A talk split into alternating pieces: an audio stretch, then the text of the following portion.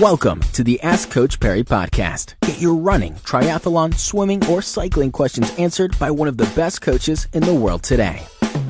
Into another edition of the Ask Coach Parry podcast. I'm Brad Brown. We've got a question in from Barbara Foot today. Lindsay Parry joins us. Lindsay, Barbara wants to know where can you find pacing charts for 21 kilometers and marathons? Obviously, there are pacing charts available if you are going further and running Comrades, but for those distances, are there standard ones you can follow or, or, or do you need to be wary because obviously each 21 and each marathon slightly different? And then she also wanted to know, uh, what gradient of hill should she be doing when doing her hill training? So there will definitely be pacing charts that can be found for different races, um, and you'll probably find those on the web. But I would be careful of, particularly careful of general pacing charts, because races all have unique characteristics, either flat, hilly, hot, cold. There are variables that, that make a difference in every scenario. So a lot of races will put out some sort of pacing advice. And yeah, there's heaps of examples of that on the, on the internet.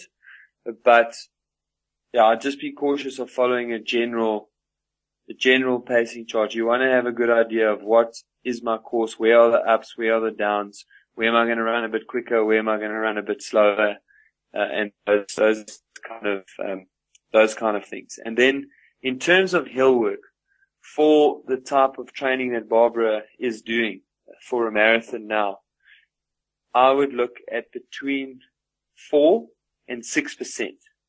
So six percent is already getting to pretty difficult stage. And then in terms of of the pacing predictions that in particular I make at six percent they start starts to get quite difficult to stay within those time predictions and at 4%, it's probably erring on almost too easy, but you know, it's pretty difficult to go out and find a 5% gradient wherever you live in, in, you know, in South Africa, in this case, Port Elizabeth. But, um, so yeah, 4 to 6% is a nice enough range. Just understand that on both the lower end and on the upper end of that, the paces will be affected uh, marginally by that.